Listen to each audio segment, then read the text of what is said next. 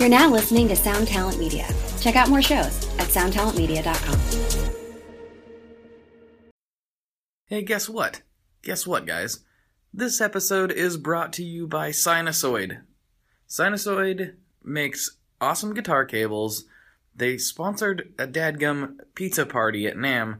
They're super cool dudes, and their cables are awesome. They got power cables, they got patch cables, they got instrument cables, they got speaker cables. They got everything that you need, and maybe some stuff you don't even know that you need.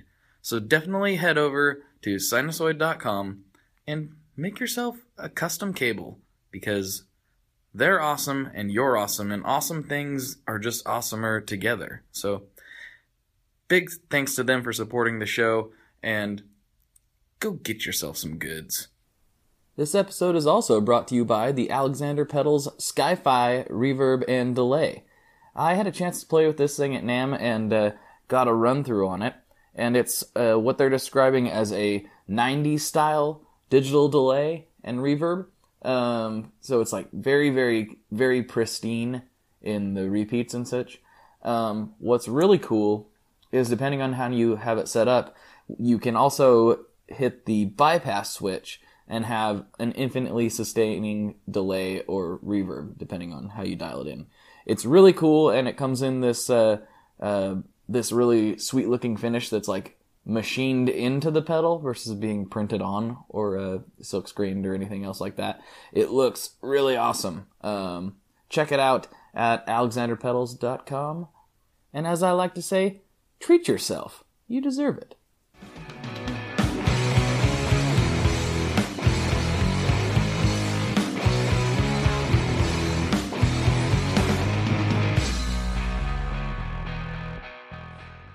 Hello everyone, welcome back to another episode of the ToneMob.com podcast, the show about guitar tone and people behind it.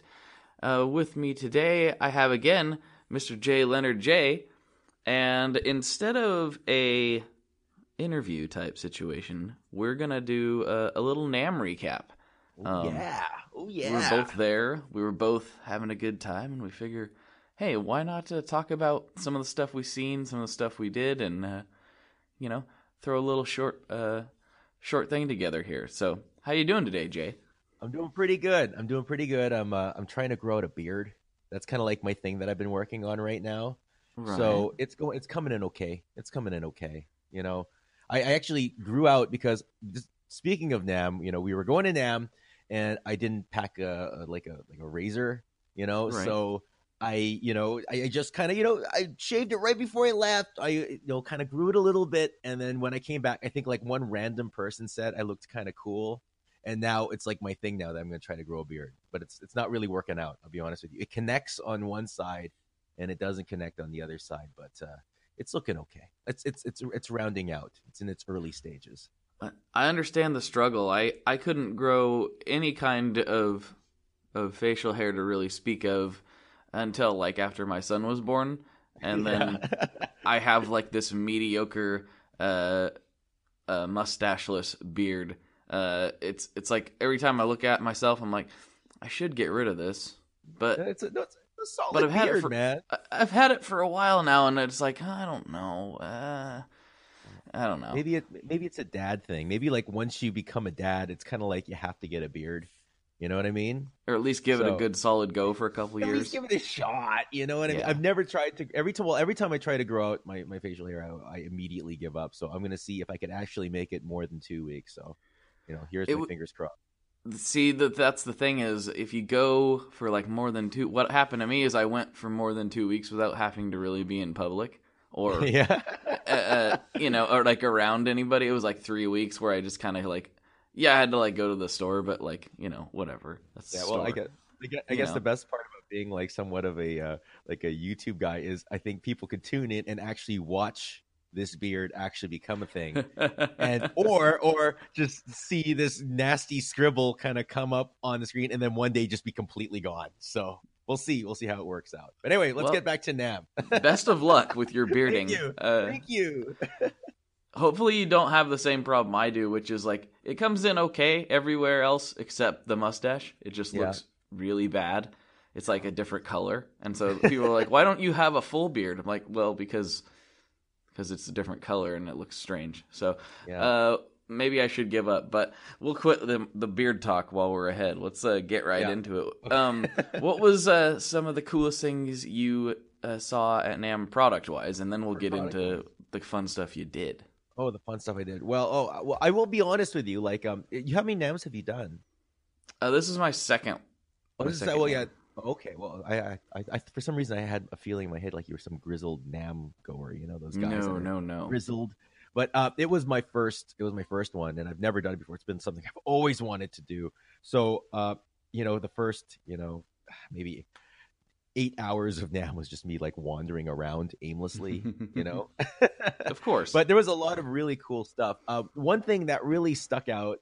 Have you noticed that there was like so many kind of either amps designed for pedals or amp pedals? Have you noticed? I was like seeing it all over the place. Everyone had like either a speaker simulator or an amp that worked well with whatever pedal board you have, or something that you could put at the end of your rig that kind of did all the simulation for an amp. So that kind of hybrid of, a little bit of modern technology with the old, but of all of those things that I really like that. Have you tried that Wampler amp? Did you go check that out?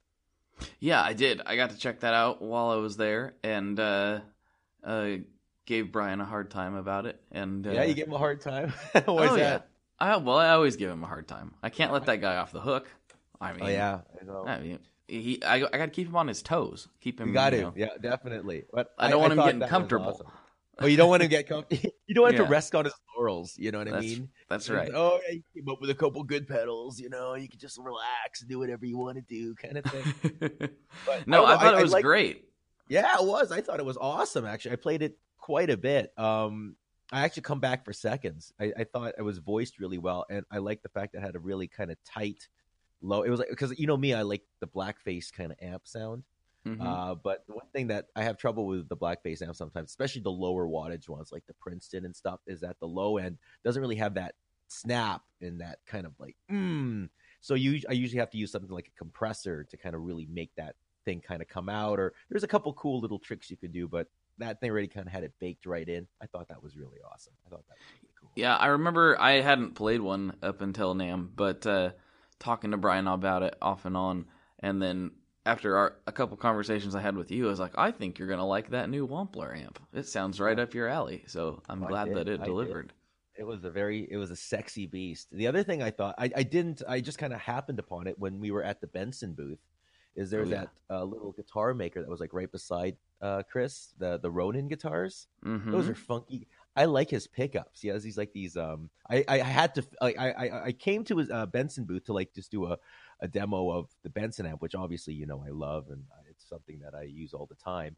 But I was using this Ronin guitar with the amp, and I was like, wow, this is such a cool guitar that I ended up having to. I wanted to film something with the Ronin guy because I was so excited. They had like these, I guess he calls them foil buckers. They kind of look like those old, trashy, like that Rycuter pickup that kind of looks like a harmonica, Oh, yeah. They're like humbuckers, but they're really sizzling. They're really bright. It has this nice trashy 50s kind of sound to it, but it plays really well, and it sounds really unique. And it was like bright, and I love bright. So I thought those were really, really cool guitars. Yeah, those are pretty neat. I played Chris's personal one that he had here, I don't know, 6 months ago or something. Oh, yeah? Yeah, and it's they're really cool. I like them. Mm. They're an interesting take on I was interested to see somebody take like a gold foil and try to make it into a humbucker. Like that's a new thing. Never seen that done before. I know. I've seen so many Strats and so many P90s and so many Les Paul pickups and dirt and all of a sudden, something comes out and it's something really different. It obviously just grabs your ear and you're like, oh, this is neat. This is something fun. And that's something that I also noticed is like, like a lot of cool little innovations, a lot of people trying to push the envelope, and now it was kind of nice to see, as opposed to kind of like the, the wall of relict guitars, which there still were a lot of them, but right.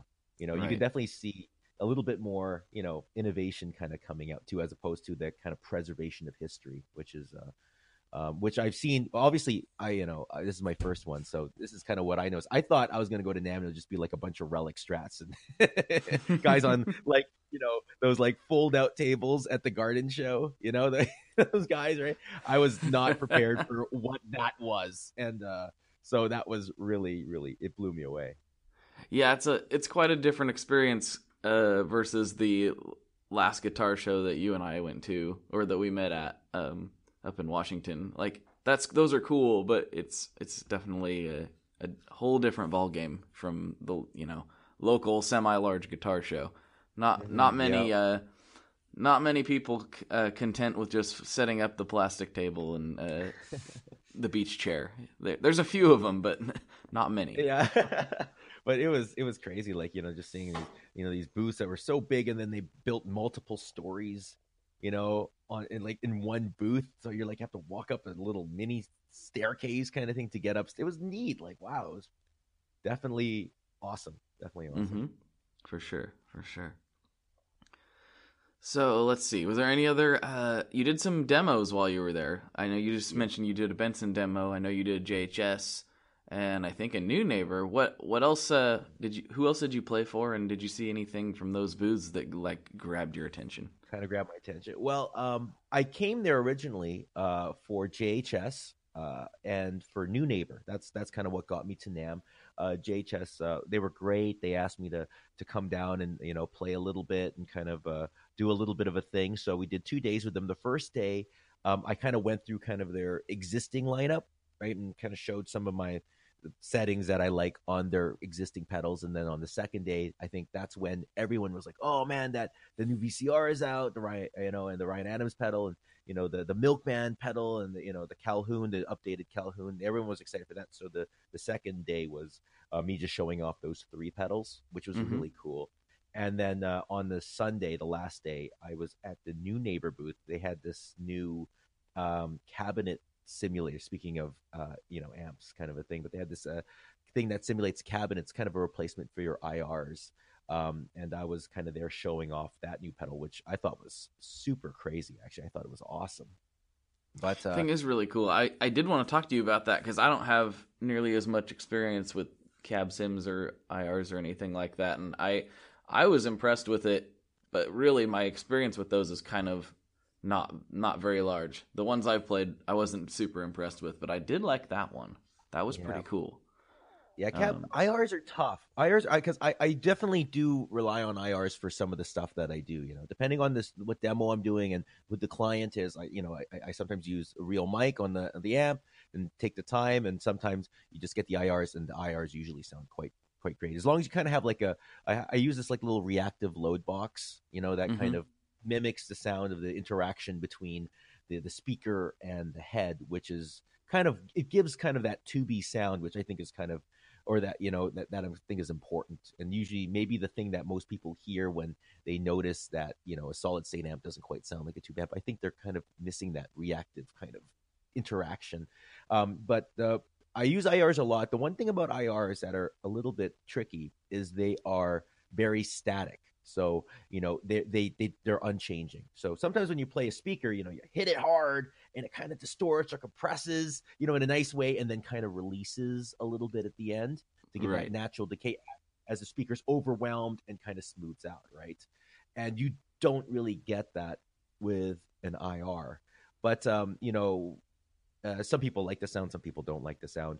If you're the kind of guy that has like super, super high output speakers and you're using like a 20-watt amp or something like that, then you're not really going to hear it as but that guy who's used to playing like a 20-watt speaker with a 20-watt amp, there is definitely like a push that you get that you're not going to get with the IRs. And I think that's what the whole New Neighbor vibe was, what they were trying to go for, that kind of interaction of that push and that compression, and to get a little bit more of that energy in the sound, and also give you a little bit of a way to kind of, EQ it, a little bit more.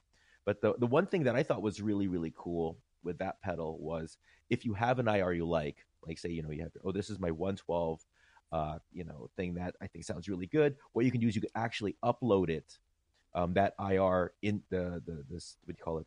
The the little waveform thingy. you know, graphy. When you look at a speaker and you see the little graphy, the word's completely gone out of my head.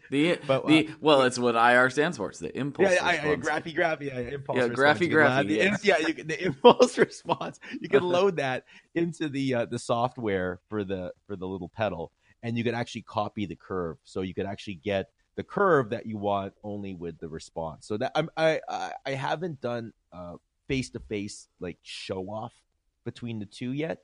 So I think it won't be too long. I think New Neighbor's going to be sending me one of those. So I'm actually going to send it down and actually do a, you know, unbiased. This is the IR, this is their pedal, and really see what's going on there. But I can tell you, just playing that thing through the, you know, the speakers, if you watch the demo, it actually sounds quite nice. Mm-hmm. Yeah. So very really nice. Excited to see what that's cool. Like. I'll be really curious to watch that when you get to sit down with it a little more. That'll be cool. Yeah. The whole conversation for another day, I'll tell you. It's really, really neat. But yeah, lots of really cool stuff. But for NAMM, you know, there's a lot of after parties and a lot of crazy things going on in NAMM. But really, I tried to go to as many like little events as I could. But the problem with me was, at the same time we were doing the NAMM thing, I was also trying to release these demos as well. So like, you know, go out. I kind of picked the companies that I kind of thought were really neat, or the ones that I have, you know, a relationship with, and I've been wanting to film something with them in person. So I made sure I got those guys in there. So I'd film all day and then go back to the hotel room and try to, you know, I edit the videos, because really the NAMM experience, I wanted to kind of include all of the little subscribers on my page, just make them kind of part of it as well, because not everyone can go. So I wanted them to have the information just as quick as everyone else, you know, all the news guys were getting it. So I tried to film as much and edit as much as I could while there with the hangover and pushing through, trying to get it going. So it was pretty exciting. But did you see my wife down there at NAMM? It took my yes, yeah. Yes, she came to the pizza event with you. We had a ToneMob pizza event. That was cool. But yeah, I brought my wife. Brought to you by Sinasoid. Thanks again, guys. Fantastic boys at Sinasoid. I love those guys. I know. So good. Buy cables from them if you haven't already. Why haven't you? It's so silly. It is like an event when you get like their cable too. It comes like this like pizza box with the coffee and the little foldy thing. It's pretty cool. I remember when I got my first like Sinasoid package in, I was like, ooh, this is fancy, you know? It's really cool. But yeah, we brought my little 5-month-old boy to NAMM, and my wife had the baby in a baby Bjorn. And for all you guys wondering who shoots all my videos for NAMM, that was her. So it was my poor, you know, my poor wife, you know, with this baby strapped to her chest, carrying this baby all, and you know how big NAMM is, right? Like this huge thing on her feet all day and filming. So it was, it was pretty crazy. It was wow. She is a trooper. Yeah, a damn trooper. She was unbelievable. I was like, that baby was the most popular baby at NAMM, but he didn't even complain. So the kid was great. The wife was great. It was unbelievable. That's amazing. Yeah, I had my wife and kid down there too, and I was like, you guys don't want to be here. You don't want to be in oh, I don't think she wanted vicinity. To be there either. She didn't complain. I didn't get any complaints, but I definitely had to make a point of making sure you went to Disneyland before we left, because I think if I did it, I think just horrible things would happen. You know what I mean? Because a human being could only take a non-guitar playing human being could only take so much NAMM. But even a guitar playing human being can only take so much NAMM. Wow. God, the amount of noise and the amount of shredding and awesome playing, it was pretty crazy. And you know, not so awesome playing. And that bass, was me. Just like loud bass, just hating you. You know, there was like this, I was down at the SFM booths, which are the guys that distribute, you know, like T-Rex, and they have the DJFE pedals. Have you seen those? Those are awesome. Oh, yeah. The Mad Professor, he made a bunch of those like mini pedals. And, I missed that. Yeah, really?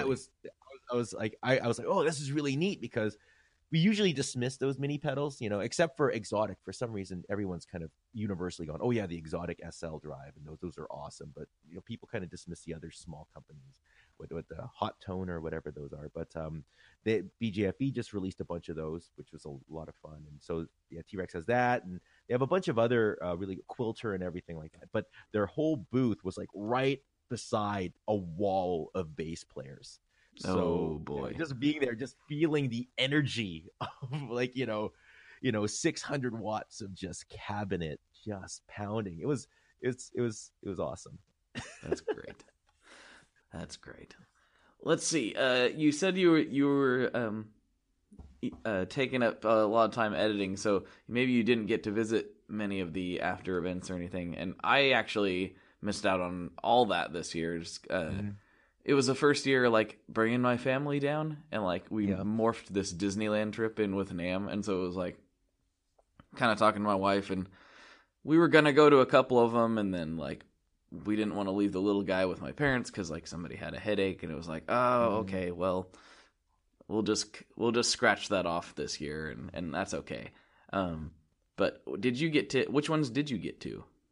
Oh my gosh! All the events I went to seemed to be the afternoon events. Like I know I was supposed to. Yamaha has a party every year that I was supposed to go to, but you know I kind of made the executive decision to go to Disneyland instead. Good call. Good call. Yeah, thank you so much. They also have a party for all those Canadian guys, you know, so our little contingency kind of in the corner has a little bit of a thing that unfortunately I didn't go to either. So we did the there was two Sinasoid events that we went to, and then there was a couple there was one event for a couple dealers that I know, so we kind of had like our little get together and a little bit of drinking and reveling. We had, of course, the ToneMob thing that we did, which was a lot of fun, but I definitely the late night, like, rager parties, unfortunately, did not happen. I was just too busy working for the people out there. So, unfortunately, I would love to get trashed with you guys. But I think my daytime drunk was enough to keep me going. Well, I will say this. This year, I am... like, last year, I just felt horrible and got like the anthrax and the flu and brought it home and then got my whole family sick. Jeez. This year was my first year taking the Wampler method to heart, which was the frequent use of hand sanitizer, which I should preface with saying I don't use the stuff ever. I never use hand sanitizer. But I was like, man, I noticed he had like little hand sanitizers. Is that his thing? Like he always sanitizes his hands. Well, he always hand sanitizes anyway, but especially at NAMM, especially after like one time this guy came up to him like, yeah, man, I want to play your pedals. And he's like, cool. And so he hands him his Telecaster, and the guy, looks down as the guy's playing, and he's got like this like bloody stump. Oh, not like his fingers missing, but like he got a pretty bad cut. And like it was a couple days old, and he didn't have a Band-Aid on it, and he's just smearing blood all over his Telecaster. Lucky. Yeah. So like he was just like, ah, and there's however many thousand people in and out, all tweaking the same knobs and touching the same guitars and breathing the same air, and I was just like, he was like, yeah, just gotta use hand sanitizer, you know. And I used it, like every 30 minutes. I just be like, well, time to score some of this on, and just, and you know what? It worked. Oh, I felt fresh as a daisy the whole time. I never went down. Last year I went down hard, and that I do give a lot of credit to the hand sanitizer and the fact that I slept more. Really, you see, my wife is actually a public health inspector, so she was actually incredibly impressed with the hand sanitizer at the Wampler booth. I was like, yes, that's right. Hand sanitizer, stepping it up. But I don't know. It's funny. She's a public health inspector, but I think I've gotten food poisoning more in my entire life. Oh, no. With her. I don't know. Maybe she's like trying to, like get me down. You know what I mean? Like, hey, hon, why don't you go try that restaurant? I'll go there and you'll get sick or something. I don't know. This is conspiracy theory time, but. No, but maybe that's how she inspects. She's just like, well, I'll just go have my husband eat there, and if he gets sick, then it fails. Yeah, real time. I didn't have time to go there, so I need you to go to this restaurant here. There you go. That's we serve wild bear. Yeah, enjoy your meal. Ooh, I'd try some bear anyway. Anyway, back to NAMM. Let's see. NAMM. We keep going, taking side streets here, but yes, this is what we do. That's but right. There's all the legendary. I really wanted to be part of those like legendary NAMM parties because you hear about them, and I'm really close with the Rufus Guitar guys. I do a lot of videos for them. They actually gave me my start, and those guys know how to NAMM. They NAMM with absolute style and unabashed passion. But I had to be a nice boy. I had to work hard. But maybe next year I might go to at least one of those crazy little events. Nice. Well, let's see. I'm trying to think. We were trying to do this like right after, like immediately after NAMM, so we were super fresh on everything. And now I'm just like, what did I think was cool? I don't know if you've seen this. A lot of people missed it because I think you kind of had to like know it was there and ask about it in order to see it. Ooh, secret. I did post a video of it up on Instagram and in my Facebook group. But Electro Faustus, those crazy guys, are you familiar with like an old school instrument called the bull roarer? It's like that thing that you like twirl above your head and it makes like a woo noise. What? A bull? You mean the things that you'd get like at Toys R Us? It was like a giant tube and you just swing it over your head? That thing? It's like that. That's based on a super old school thing. I think it's like an Aborigine instrument or something. I think it was more for communication than music, like because you could hear it from a long ways away.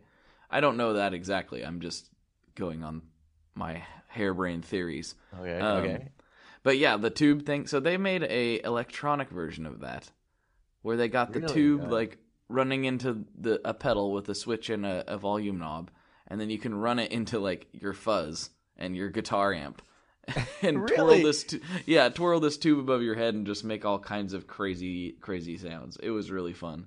Really? I don't know like how practical it is. The thing, or is it just a woo sound? Oh no, depending on how fast you twirl it, the pitch changes.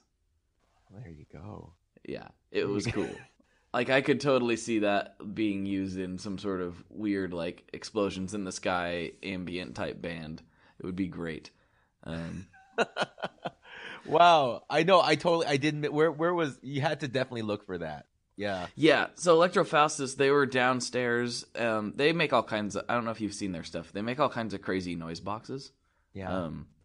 And like synths and electronic instruments and things like that. But they were right next to Fuzz Rocious down in the basement. And crazy. That wasn't sitting out. That was kind of like tucked in the back. And I didn't know what it was. Mm-hmm. But Ryan over at Fuzz Rocious was like, hey, Electro Faustus has this thing. You have to ask them about it. I was like, what is it? He's like, just ask them about it. So they pulled it out and he was like, yeah, twirling this tube around his head. It was great. Well, I hope they had a big booth, you know, because if they're twirling the head, they're like whacking all the other people walking around. It's just like, heads up, people. We're going to be making some sounds. Here we go. But it would look great on stage. Totally. Yeah, it would actually be one of like it would look awesome on. It reminds me of there's this one guy who got like an old Nintendo Power Glove and turned it into a MIDI controller. Yes, and they were playing some like really intense like electro music, and like, you know, he would raise his arm and then you'd feel the rise. You know, when you're having the dance, it's getting big, it's getting big. And then when he started pumping his fists in the air, like the big backbeat would come in and you'd get the drop. It was awesome. With a power glove, awesome. That's so awesome. So you know, so if you could mix the power glove with this, you know, this swinging pipe, you got a band. You got a band. You don't even need tunes. You just show up, man. You get record deals with that stuff, man. Record deals. Totally. The kids would eat it up. Yeah, man. Let's see. I'm trying to think of something else. Well, of course, everyone was hyped about the Chase Bliss brothers. Did you get over there and try that thing out? It was awesome. It was. I thought it really sounded fantastic. Oh! Did you see the that violin that was like made with like a 3D printer? No. It was like something stupid. It was like $8,000 or something like that. It was like this really tiny violin. It wasn't even made out of wood. It was like this glassy, plasticky thing, and it was like it weighed nothing. Have you seen that thing? No, that's so bizarre. It was that was a really crazy thing that just popped in my head. That was really, really cool. Interesting. But then again, I wouldn't know what to do with it. I actually started on the violin and I never really followed it up. because I was really bad at it. But it was weird. It had like, they had like these weird things that kind of stuck out of it. Kind of, it looked like it was made out of glass. You know what I mean? Like it was like something from like Batman and Robin, you know, like something like the Mr. Freeze would have as a weapon. That's kind of what it looked like. Even the neck, like this made out of this like see-through glassy kind of material kind of thing. That's interesting. Huh. Well, that's the problem with NAMM though, isn't it? Like you feel like you go and you like, oh, I've seen all this stuff. And then you're like, oh, and people then come back to you later. Like, did you see this? Like, no, how'd I miss that? Well, did you see that? No. Like you miss probably, I don't know, 75% of the show in all reality. Yeah. I really do feel like, you know, because you just don't have time. You just, you know, you could easily spend a whole day at just one of the booths. You know what I mean? And if you really want to get an idea of what's going on, especially if it's a booth you've never heard of. Yeah, exactly. There's depending on the booth, you easily could spend all day. Like I spent a long time in the Strymon booth just because I had not really gotten to sit down with all of their stuff before.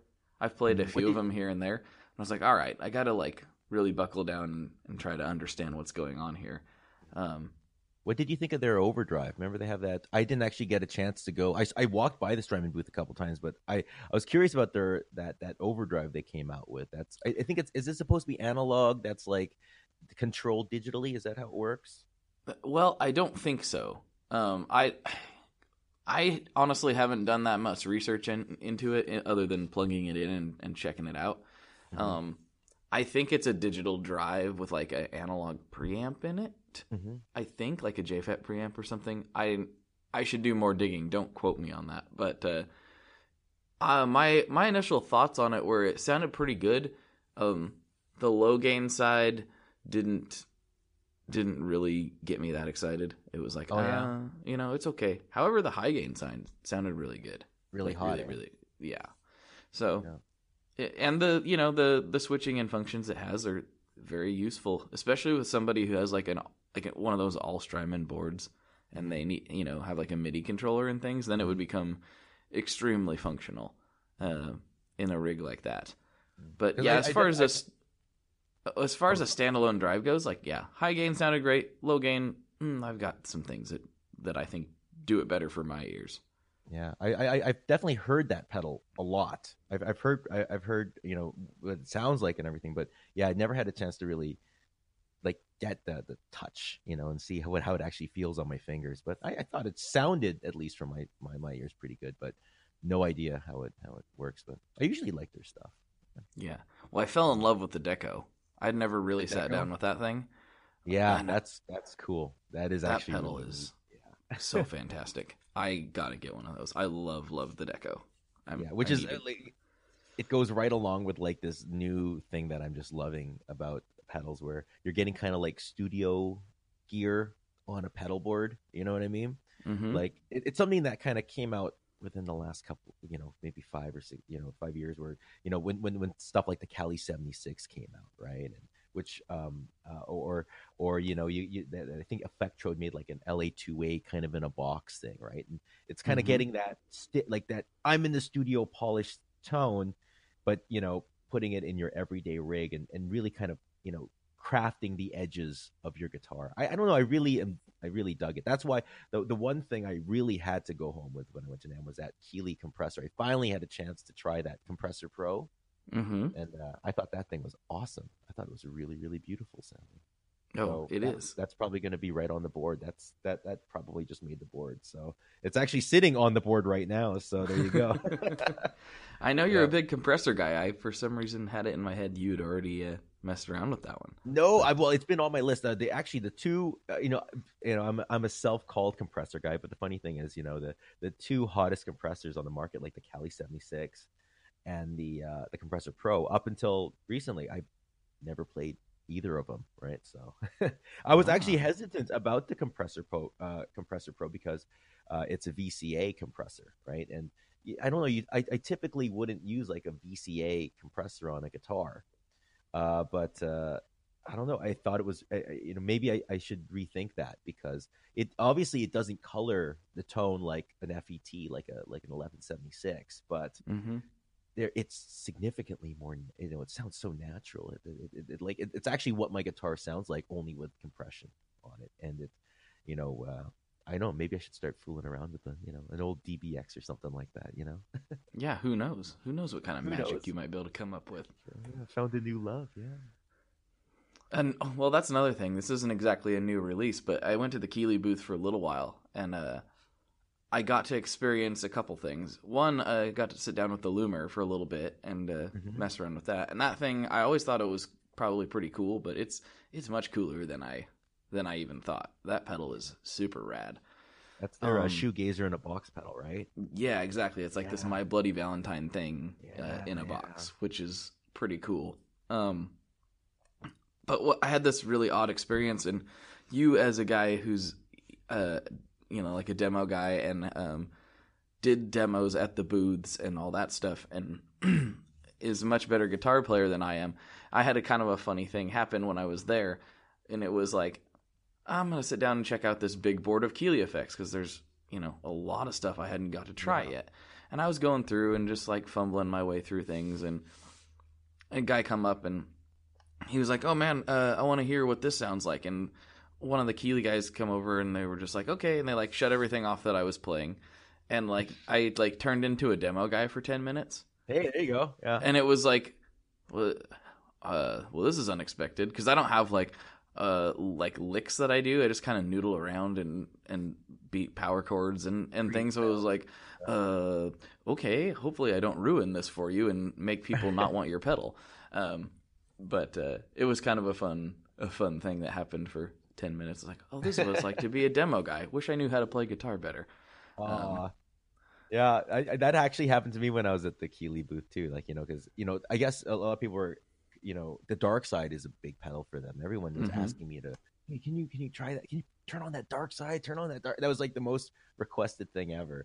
So but the funny thing is, you know, I haven't really had a chance to play with it. So, you know, one of the knobs is like a what do you call it, a delay head, so you can get different delay subdivision, which is awesome thing. But I didn't know that, so I'm turning this knob and I'm going, what the hell's going on with these delays? This is crazy. Like, what are these soundscapes? Where am I? What's going on? Who is this? You know, which probably is actually how David Gilmour felt during the entire 70s. So maybe it is true to the actual Pink Floyd tone, but that's a good chance. Was... Who am I? But I was, but like, you know, because I guess that's true. Like thinking back on it, you know, like obviously, like, you know, the Echo Rack, you know, had multi heads and. You know, so obviously, but I guess in my head, maybe I'm completely wrong, but I always remembered him just using kind of a single mode tape head. I'm sure there's a guy out there on the Gilmourish forum that's going to prove me wrong in every single thing. Actually, in Paul's blah, blah, blah. Obviously, no, of course he had to. If you're going to have a unit that cool, you're going to use it. But I always just associate him with those certain, you know, over delay. So that threw me for a spin. So I felt so bad. I was demoing the Dark Side, and I'm like twisting knobs, going, what the heck is this? This is crazy. This is pandemonium. And you know, I had the, and then you know, the on one side's a big muff, right? And I guess in my head, I had it. I was thinking like early Floyd, where it was like a fuzz face. So I didn't notice. I saw there's a tone knob on there for the fuzz, which wasn't called tone. It was called something else. I forgot what it was. I actually have that pedal sitting. I have to look for it, but it was called something else. But I think, I think I had it all the way off. So like the tone was really warm. That's probably why I was thinking fuzz face and not big muff as well. So like, you know, I was like, the fuzz sounded like really warm, overly warm, and the head, I felt so embarrassed. I was trying to play these Pink Floyd licks, nothing. So, you know, obviously my natural reaction is when I have something and it sounds like a certain way, it makes me want to play a certain style, and I just play that style, right? And the way I had it set, it was not a Pink Floyd sound. So what I had to do is, you know, I tried to play what would complement that tone that I came up with, and it sounded great, but you know, there's like, no, I played David Gilmour, I felt so bad. So, but it did give me, extra, you know, guts to, when I do come up with this Dark Side review, I'm doing an absolutely no Pink Floyd video on it. So I'm going to actually show you how to get a bunch of settings, because everything but Pink Floyd, because actually through that experience, I actually found out there's a billion sounds in this pedal. So I got it. That's going to be my thing I'm going to try to do when we actually get this pedal on to film. That's good, because you know that like everybody else who does one, they're just gonna be playing, you know, basically everything off Dark Side of the Moon, and yes. You know, might as well break the mold a little bit. Why not? Yeah, exactly. Well, I did it with the Monterey. I remember when we got the Monterey. I really like Lance Seymour. He's a demo guy too, and I saw his review, and you know, a couple other guys did a couple reviews on the Monterey when it first came out, and they were all kind of like Hendrix-y, and they were getting all those awesome Hendrix tones, and I was thinking like, I can't, you know, I all the tones that I wanted to do in my demo, they already did, and they did it, you know, better than I would, right? So I was like, well, you know what, I'm gonna just do a non-Hendrix kind of review, and you know, playing with this pedal there, I was like, oh, I'm gonna do the exact same thing with this, because this is really even to a crazier degree is more versatile than the Monterey, even though the Monterey is actually one of my favorite pedals. I thought that was it's a cool thing. But the cool thing about these boxes is, like, yeah, you get like, you know, how many different types of effects in one box. You put it on your board, you can use it when you want those Hendrix things, but just because something's designed for a certain purpose doesn't mean you have to use it only for that purpose. But if you do get it for that purpose, you're not going to be upset either, because it does it really well. Right. Yeah. I mean, I've had a couple people like I'll post different fuzzes on Instagram or something, and a couple people here and there, they were like, what pedal is going to get me that Hendrix tone? Which fuzz face variant do I need for that Hendrix sound? I'm like, if you just want, like, you're just trying to get Hendrix in a box, and that's what you're concerned about, just get the Monterey and get everything. Like, be done with it already. It's fast and on the go. It's definitely, especially for someone that, you know, especially at home and just wants to just get it quick and get it really beautiful. You know what I mean? That those pedals are really kind of like, you just really simple to kind of dial in. So yeah, it's a good thing to go for. Mm-hmm. Definitely. But, yeah. Thanks, Rob, for making that easy on me. Not used to be like, well, maybe you want this and maybe you want that. Yeah. You know, but now it's just like, oh, just get a Monterey. Man, he really knows how to. He really packs it in, though. Isn't it crazy? Like, the Monterey, there's a wah pedal, there's an auto wah, which is like, again, talking about like how you don't necessarily have to do Hendrixing. Hendrix didn't really do auto wah, but there's an auto wah in there. There's a univibe. There's your fuzz, you know, and there's one more thing in there. I think a rotary has a rotary. I was gonna say, yeah, rotary simulator like, in there. That's all in one pedal. And then what? On the Dark Side, you get yourself your big muff. You got a multi-head delay, which on its own, now that I've actually had a chance to really dig into it, it's freaking awesome. And then you have flanger and rotary, and then you have a phaser, and you have a univibe. And this is all in one pedal, right? So, one thing I like to use those pedals, not necessarily to, more specifically the Monterey, because I'm pretty new to the Dark Side, but is, yeah, you have it on your board, and it's that kind of, you know, everyone needs that pedal that does a little bit of everything. So when that inspiration comes, you can just get it quick, you know what I mean? And it doesn't take up a lot of space, because, you know, I very rarely use Ottawa, you know, or I very rarely, you know, have a need for, you know, the univibe sound. You know, a lot of people get great use out of it, but, you know, I don't use it personally that much, but when I do, it really makes a song that much better. So actually having something really compact like that is just on your board. It's just a good kind of like, you know, you have your bass tones, and then when you want something creative, you get one of those small little Keeley boxes and you're good to go. Yeah. Or you have a quick gig and you just want to, you know, get like a little tone, you know, a little workshop, those little workshop pedals he has, and get those small things and pack it in your bag and you're ready to go as well too. There's so much cool stuff, eh? Crazy.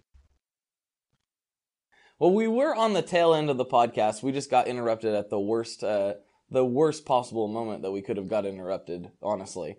But the last question I was going to ask you was, like, were there any other things? We talked about some of them, but, like, were there any last NAMM? Because this was supposed to be NAMM focused, but, you know, it's you and me, so we're not going to stay focused on anything. NAMM related things that kind of popped to my mind. Yeah, that was the last. We just had a couple more minutes to go through any NAMM stuff. You know, as I said, the first 4 hours I felt like I was in a superstore, you know, like, or but like a Walmart, you know, and just completely lost in the aisle. But you know, there was a couple. You know what? Actually, there was one thing I found really nice, and that was the Fender section, and not so much because it was like really cool, which it was. There was some cool stuff in there, but just because of how like wonderfully painful it was in there.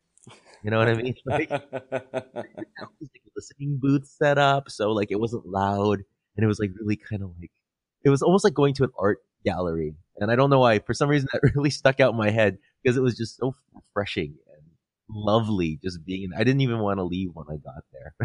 Right. I understand.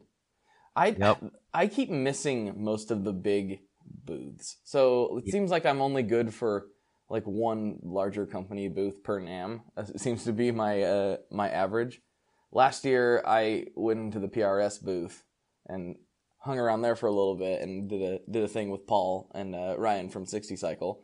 And then this year, I hung out with the guys from Boss UK for a little. Yeah, that was fun. And there's a reason for that. It's one of their guys is Matt Knight from Guitar Nerds, which is also a gear-focused podcast. So he was like, "Oh yeah, you got to come up." So there was like this weird podcaster link to the Boss room. They had their own room upstairs, which was kind of cool. But yeah, it seems like I'm only good for one larger company. I didn't go to Gibson. I didn't go to Fender. I didn't go to Music Group or anybody like that, which wasn't intentional. It just is how it seems to roll. It's kind of a thing, I guess, like, you know, especially with a thing in that, because with the big companies, you're going to find out what the big thing is already. It's kind of neat, those like little boutique companies.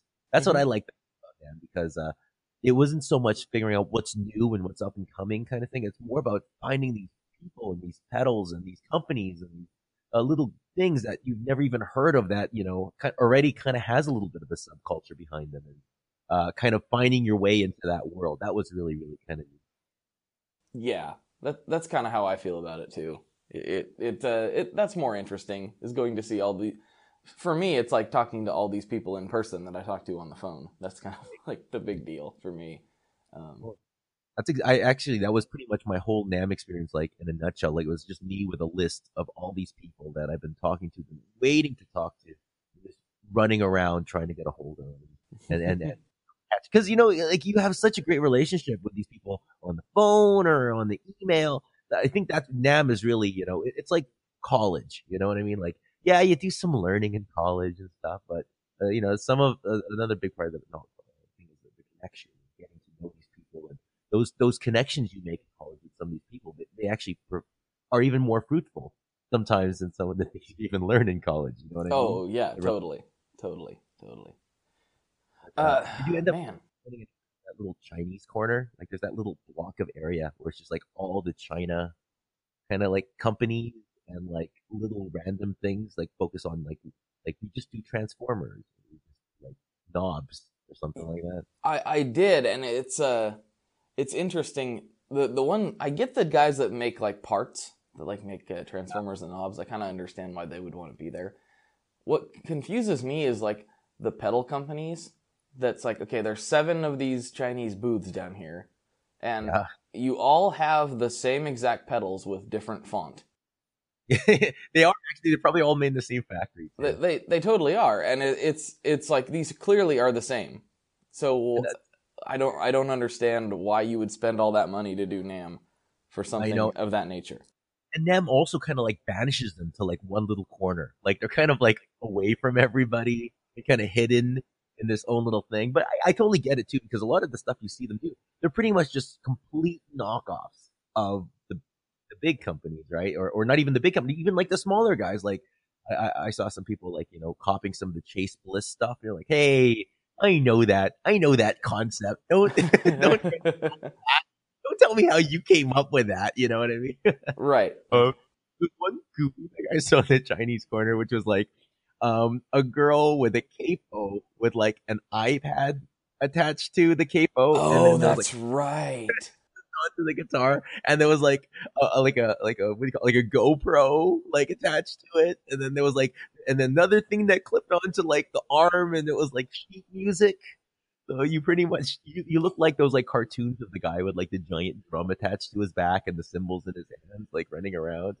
Totally. That was not the most rock and roll thing I've ever seen, actually, but it was neat because the person that was demoing it was like right beside the women's washroom, and they're just kind of like sitting in the corner, like doing this little thing, but the mic is like on so quiet that you can't even hear what she's singing. And I don't know, I felt really bad for some reason. Well, it's a painfully awkward situation to be in. It really is. You know, they didn't really present her in the best way they could have, I think. But I guess it's hard to look cool when you have, you know, an iPad attached to your cable. Well, that's true. There's no way to like Keith Richards that up. You're just kind of stuck with an iPad attached to your guitar and looking like a doofus. That's what you're doing. Well, it's I think it was like a neck thing with like a microphone for her too. So it was like an all-in-one thing. It was, I don't know. Maybe I'll buy one. You'll buy one to make her feel better. I'll buy it. Yeah. I'll be the only guy like in Vancouver with one. Everyone's gonna be so jealous. All you need is if you get John Mayer to play it just once, then everyone's going to want one. Is that how totally. It works? Yeah, you could take just some random weird like Snapchat video of him playing it, and then somehow it would sell. It would be magical. You know, is that Sia with that capo iPad thing? And you got to get one. Oh, yeah, man. I got to get one. I mean, look how you can't play in normal tuning. Yeah. You have to be in a capoed position. It's great. That was one of the things that snuck up on me. Oh, and also thinking about our conversation from 2 days ago, I spent even more time with that Keeley Dark Side pedal, which remember I told you how I didn't even realize the tone knob was connected to fuzz. It was just complete catastrophe. Right. I spent an entire weekend with it, and I've actually this might be sacrilege, but I've kind of come to the point where it's like one of my all-time favorite fuzzes now. Just the fuzz on that. Wow. You think, oh, it's a workstation. It's just a big long thing. Blah, blah, blah, blah, blah. Dude, it's not a big muff. It's not. It's big muffy. It has big muffish. But I'd give it a look. I'd give it a look, man. It was to the point. And this is not even hyperbole. I'm not. And by the way, I want all the full disclosure. Like I am not edged by anyone to say any nice thing about the product. Okay, so I don't just say it. Because I feel, but I actually had to phone Robert and I had to go like, dude, you got something special. You got something really special. It was actually really blown away. You should give it a shot, man. Actually, like fresh ears. I will. I played almost not all of them. I played a good chunk of his pedals at NAMM, but the Dark Side was not one of them. I was so focused on the Loomer for some reason. So actually, I think the Loomer is very very similar to the Dark Side. Just I think the fuzz actually might be. I don't quote me on that. But I think it might be the same. Oh, interesting. It was. It's a big muff that's actually really designed. Like a lot of people say, oh, I got a big muff and it has mids, and then you cut through the band, and that's cool. That's mids cut through the band. What I found, and this is what my ears sound like over loud music over the weekend, but it actually didn't really boost any frequencies. Actually, it was doing some nice cutting. It got rid of some of the. The extended and really exaggerated low end that you get with a big muff, which a lot of people love, obviously, because it's part of the sound, which it's not really a big muff, but it gets rid of a lot of the cloudiness in the bottom end and adds, which in return gives a lot of more precision to those like really alive frequencies in the middle and the upper edge of the thing. And it really makes the thing just stick right out. It's beautiful saturation. And it was to the point where I thought it was so cool that I actually had to compare it to like 5 other big muffs I have in my collection. And it does sound completely different, but it's so usable. And I actually, I think it's on the board. I can put that thing on the board. It's just awesome. Wow. Hey, my kitty. You hear that? Oh, hi. How you doing? Put it on the board, right, buddy? Ah, he doesn't care. He doesn't have it. He just wants to see something shiny. Show me something shiny, please. Maybe something I can stick it in my mouth. I don't know what it is, but I'll eat it. Yes. But for all you guys that are like, curious about it, I'm actually, I don't need a rotary or a flanger and a delay. The delay is really nice in it. I don't really need it, but just on the fuzz alone, if he ever releases that thing, it's awesome. Just get it. Oh, forget about it. All right, Jay. Well, I mean, I would love to keep going because I always, how we can like talk for 2 hours and it feels like 5 minutes. But I do need to take off, but thanks for coming in and patching this last segment of the podcast up so that we didn't end with a, so Jay, what do you think about, because that would have been a little bit weird.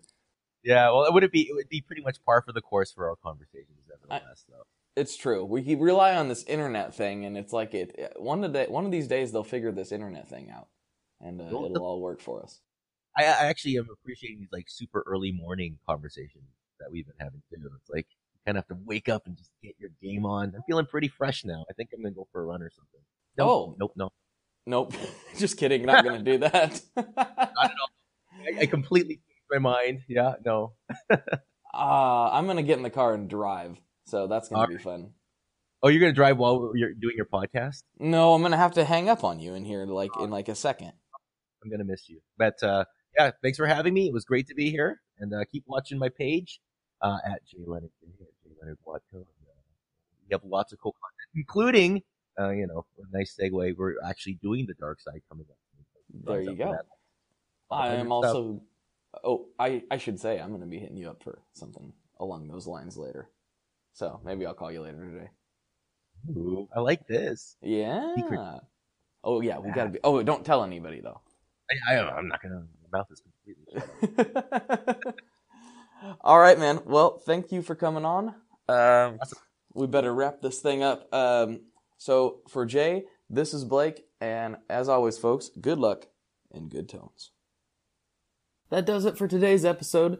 I hope you guys enjoyed you've probably had enough NAMM talk to last your entire life, but I figured we could go over it real quick and painless, and then I will try not to talk about NAMM anymore, because you're probably tired of it. Okay, it'll probably creep into conversation, but I will do my best, I promise. I really promise. And just a couple more things before I wrap this episode up. Don't forget to check out the show's sponsors, Sinasoid and Alexander Pedals. By supporting them, you help keep this whole train rolling. And also, in addition, you get sweet gear from sweet companies. It's kind of a win-win for everybody. So check those guys out and help keep this whole podcast gear community train just rolling along nice and smooth, as you guys have been doing for a while now. So I really appreciate that. One last thing I think would be to just go ahead and plug that Facebook group one more time. It's the ToneMob on Facebook. You'll find that group if you search for it. And then you can request to join. I'll get you approved, and you can get in there and talk all sorts of super geeky stuff with us. So with that in mind, take care. Have a good week.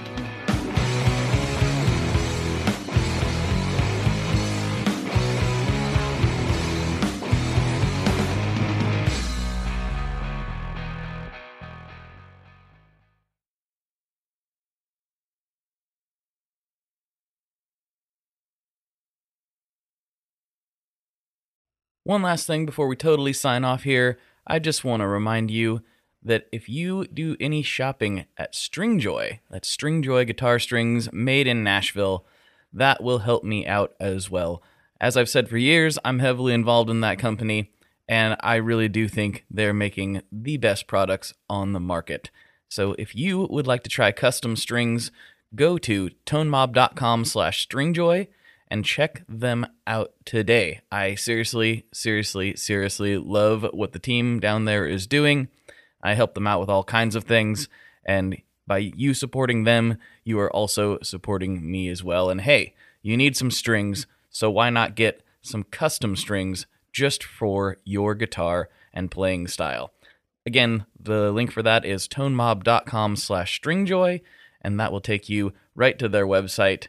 And you can do all your shopping through there, and that will help everyone involved out. So thank you very much. Talk to you next time.